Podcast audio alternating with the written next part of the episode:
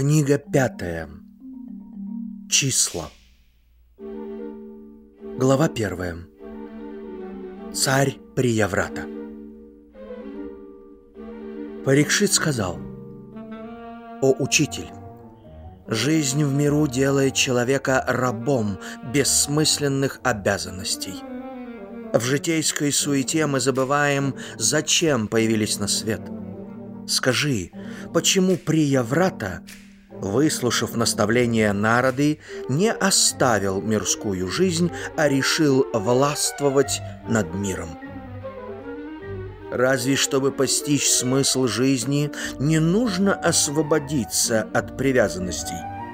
И разве не семья привязывает человека к бренной действительности более всего?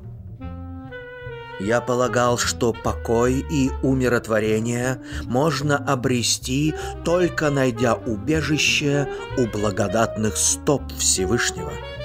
Человеку же семейному, обремененному мирскими обязанностями, никогда не испытать покоя. Я слышал, что царя Преаврату величали святым угодником Божьим. Возможно ли угодить Всевышнему, живя в миру, в заботах о жене и детях? Разве можно услышать голос Кришны совершенной красоты среди крика детей, жены и родичей? Блаженный Шука отвечал – чье сердце принадлежит Кришне, тот с упоением слушает о нем от святых, узревших его облик. Кто изведал вкус прекрасной реальности, тот будет искать ее повсюду, каждое мгновение, невзирая на житейские перипетии. Брахма изрек Веду и приступил к творению – лишь после того, как соприкоснулся с прекрасной реальностью, о которой невозможно говорить ни стихами. Кришну, неотразимую красоту, невозможно не искать, как невозможно и присытиться им. В самом деле, от своего учителя Нарды – царевич Приаврата услышал о призрачности окружающего мира. Он узнал, что действительно не наблюдаемое, но наблюдатель. От общения с народою престола-наследник сделался равнодушен к житейской суете и не желал более продолжать дело предков. Когда же отец просил юношу перенять на себя бремя царствия, тот объявил, что подчинится наказу старших, как того требует Писание, но сделает это против своей воли, и все дни царствия будет тяготиться этим долгом, ибо в долге нет упоения, коего жаждет сердце в час помазания на престол, Прияврата вновь признался родителю, что сердце его печально, и он опасается, как бы в житейских заботах он не позабыл о душе и Боге. Услыхав о том, что людское царство вскоре перейдет в руки человека, кому в тягость держава государственная, перворожденный Брахма, что блюдет закон Всевышнего в сотворенном мире, решил самолично в окружении всей своей свиты не зайти к будущему правителю скользя в небе, на исполинском лебеде первый бог внимал благоговейным приветствием ангелов, пророков, волхвов и мудрецов, что созвездиями выступили навстречу своему предводителю. В кругу небожителей Творец походил на полную луну в окружении сияющих звезд. Яркий свет озарил гору Гандхамадану, у подножья которой внимал наставлениям народы юный послушник, грядущий правитель земли. При виде белоснежного лебедя Народа поднялся навстречу родителю и почтительно сложил ладони. Его примеру последовали и ученики его, Ману Сваямхува, с отпрыском своим Приявратою. Создателю поднесли освященные в ведах дары и восславили его сошествие в изысканных стихах. В ответ на ласковый прием перворожденный обратился к царевичу с такой речью. Брахма сказал, «Выслушай меня внимательно, Приеврата. Ты не должен печалиться и роптать, когда исполняешь свой долг, ибо всякий долг не спослан нам от Господа Бога, а воля Его — выше нашего разумения. Все мы, разрушитель Шива, твой отец Вайвасвата, блюститель закона и мудрый народа, исполняем волю Всевышнего как долг и не вправе ослушаться ее. Воле Всевышнего покорны все твари, и суровый подвижник – и ученый-мудрец, и йог, стяжавший волшебные силы, и знаток писаний, и всякий власть имущий.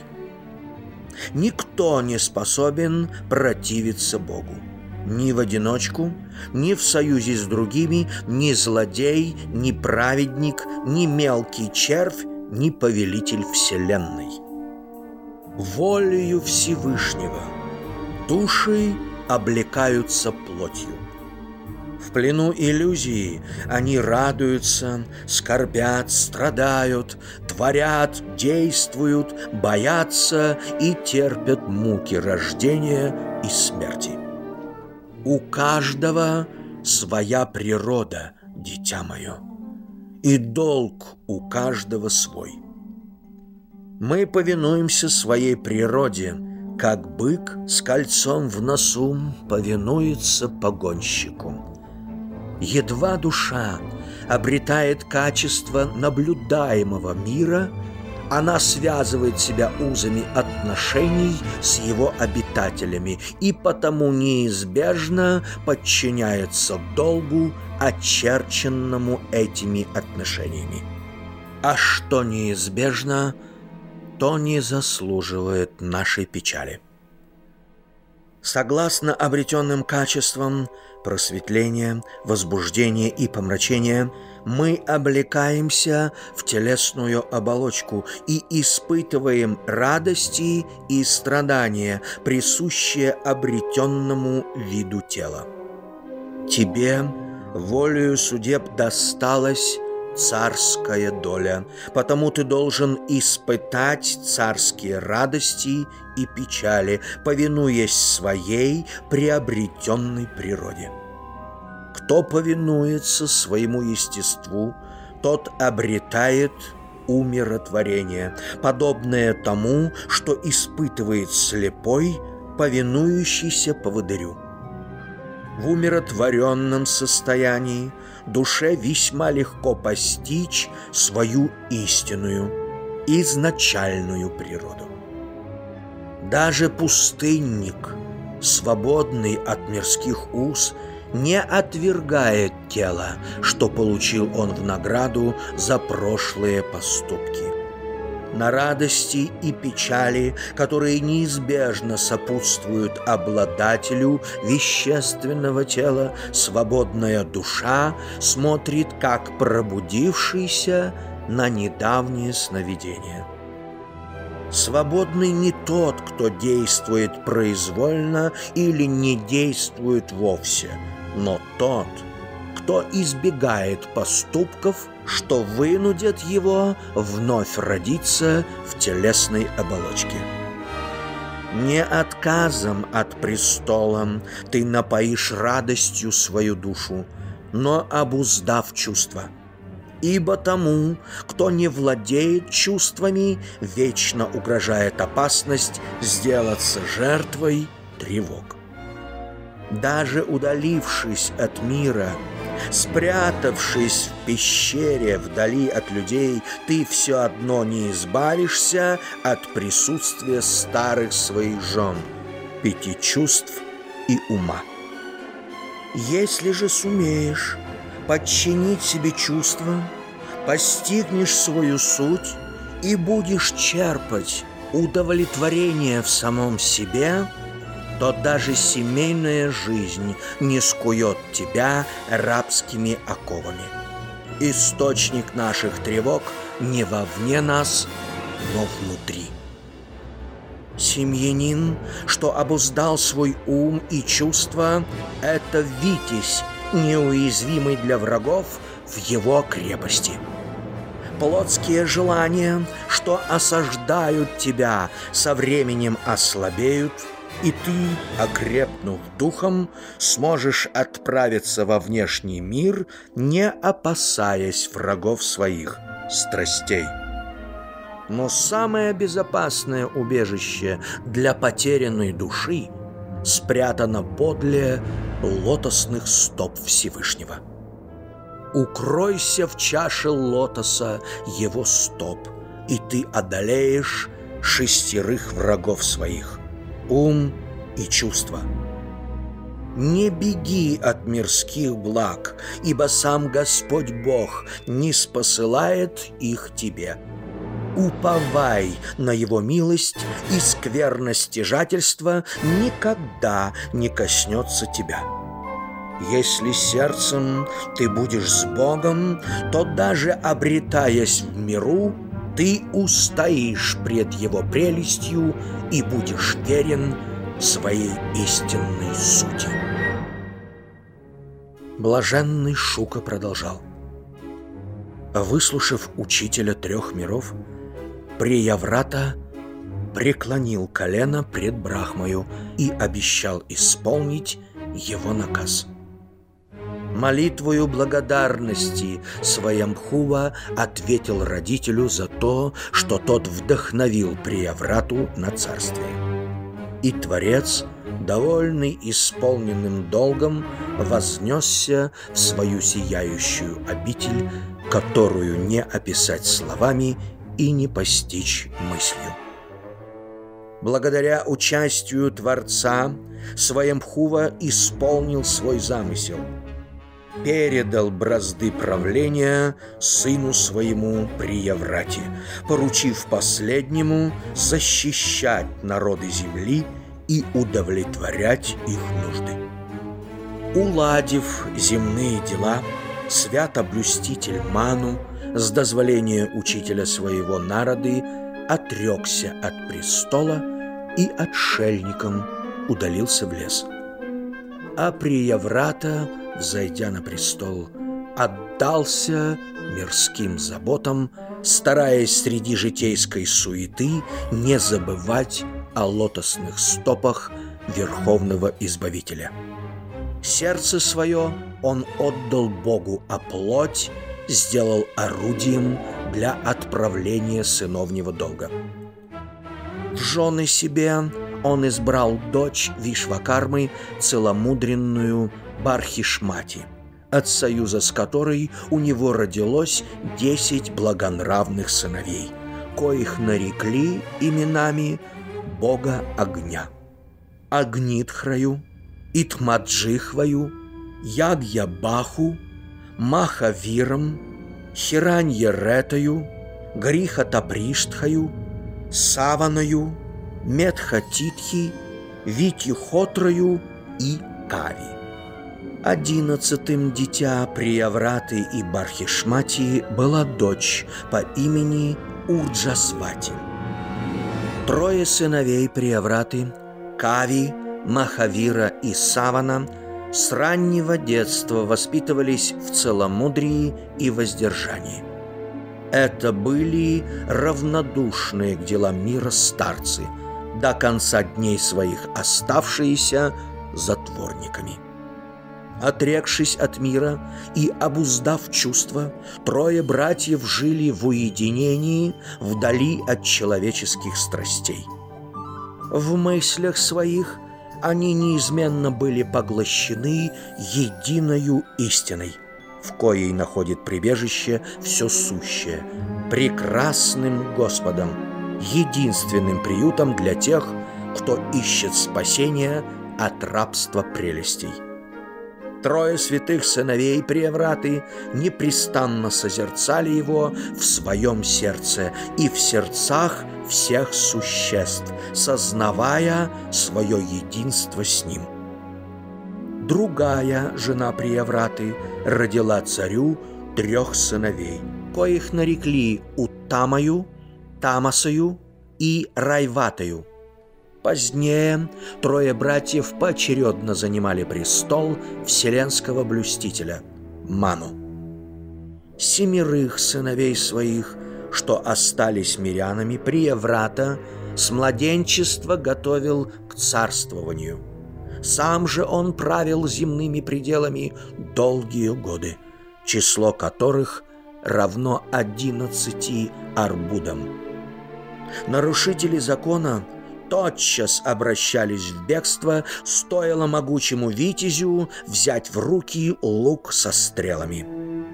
В жене своей, Бархишмати, государь не чаял души, и она отвечала ему взаимностью.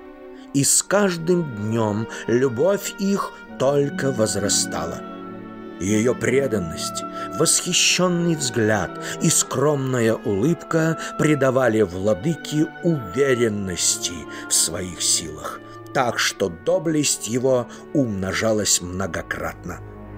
Бархишмати была столь прекрасна, что рядом с нею святой царь забывал о бренности земного бытия, и мгновения сладостной близости казались ему бесконечными.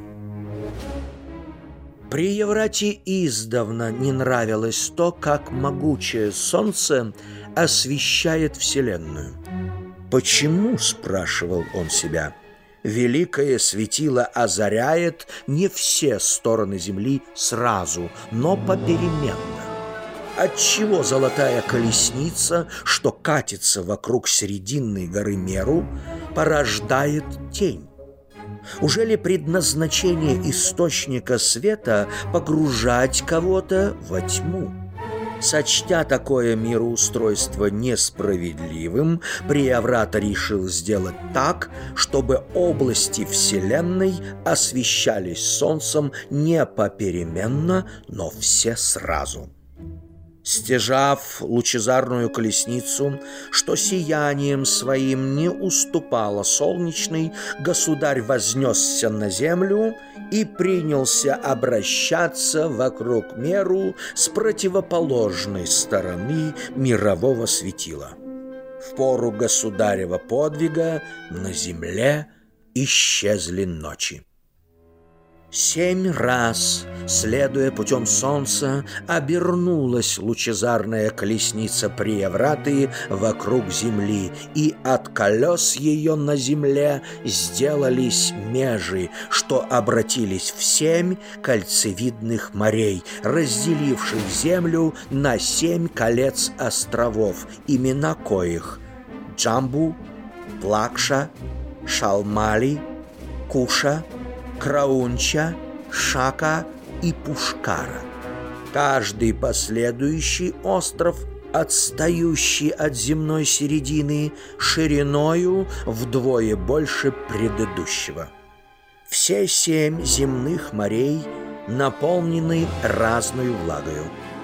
Первое – соленую водою, второе – патокою, третье – хмельным питьем, четвертое – очищенным маслом, пятое – молоком, шестое – простоквашею, седьмое – пресною водою.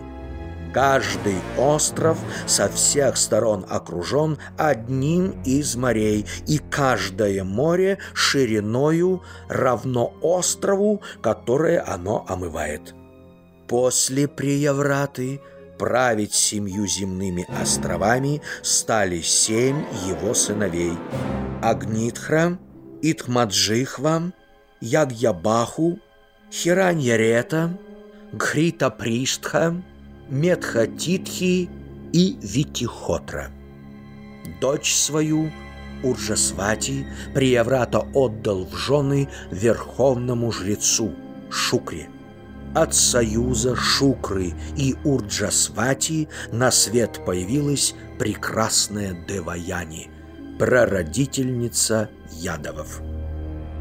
Тому, кто снискал убежище у лотосных стоп Господа, не страшны шесть грозных бичей бренного мира. Голод, жажда, скорбь, самообман, старость и смерть.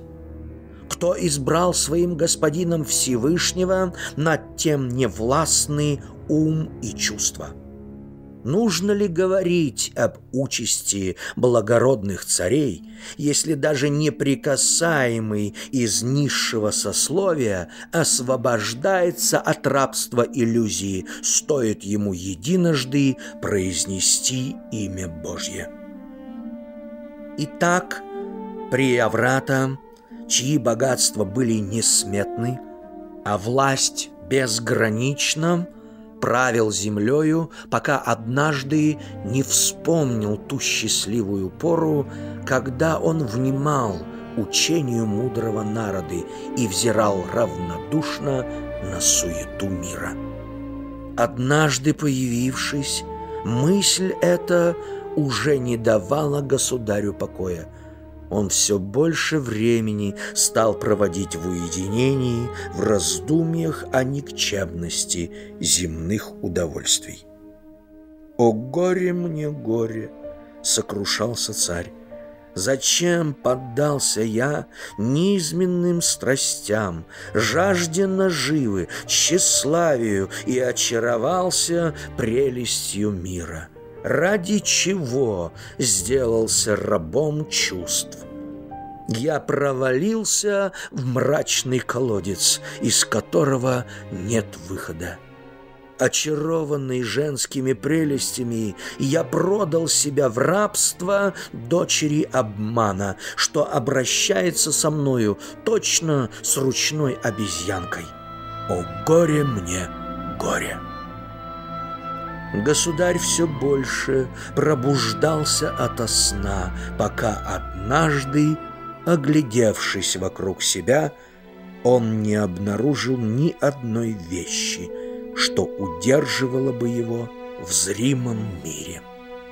В тот же день, созвав все свое семейство и вельмож, он объявил, что владения свои – он делит между семью наследниками и отрекается от престола. Простившись с женщиной, что была ему верной спутницей в жизни, что дарила ему нескончаемые сладостные мгновения, он без имущества и званий покинул царство. И там, на свободе, он ощутил былое умиротворение, и любовь к Господу вспыхнула в его сердце с новою силою. Пометуя о том, чему учил его мудрый народа, он сдался на волю Всевышнему и обрел вечную свободу в его бытии.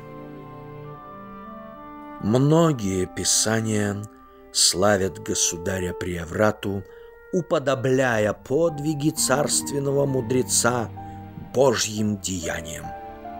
В самом деле, кому как не Богу под силу рассеять ночной мрак и сотворить семь морей с семью островами? Дабы народы не враждовали меж собою – и не посягали на владение соседей, Приаврата разделил землю на государства, проведя их границы вдоль рек, лесов и горных гряд. Верховный правитель в совершенстве исполнил наказ мудрого народа. Щедрый в жертвах государь стяжал Богатства земные, небесные И те, что хранятся под землею. Однако всякие достояния и победы в зримом мире Он почитал адовыми дарами.